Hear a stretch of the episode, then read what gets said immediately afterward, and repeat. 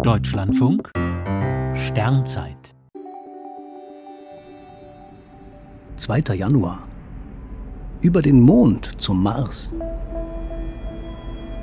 Nach Einbruch der Dunkelheit strahlt der zunehmende Mond am Osthimmel. Ein Stück links von ihm ist ein orange-rötlicher Lichtpunkt zu erkennen. Unser Nachbarplanet Mars. Unterhalb von Mars funkelt Aldebaran, der Hauptstern im Stier. Zwischen Mars und Mond zeigen sich schwach die Plejaden. Morgen stehen Mars und Mond ganz dicht beieinander. Mittwochabend dann hat der Mond den Planeten weit hinter sich gelassen. Wer noch nie bewusst Mars gesehen hat, sollte sich jetzt vom Mond helfen lassen. Vor einigen Wochen zog die Orion-Kapsel der Artemis 1-Mission um den Mond herum. Beim Erstflug dieses Raumschiffs waren nur Messpuppen an Bord. Langfristig sind im Artemis-Programm Landungen auf der Mondoberfläche geplant.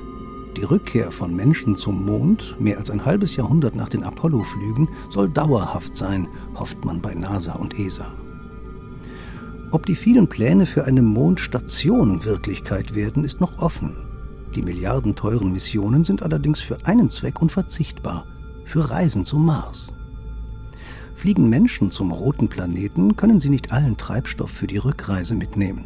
Damit wäre das Raumschiff viel zu groß und schwer. Wasserstoff und Sauerstoff lassen sich vor Ort aus Staub und Gestein gewinnen.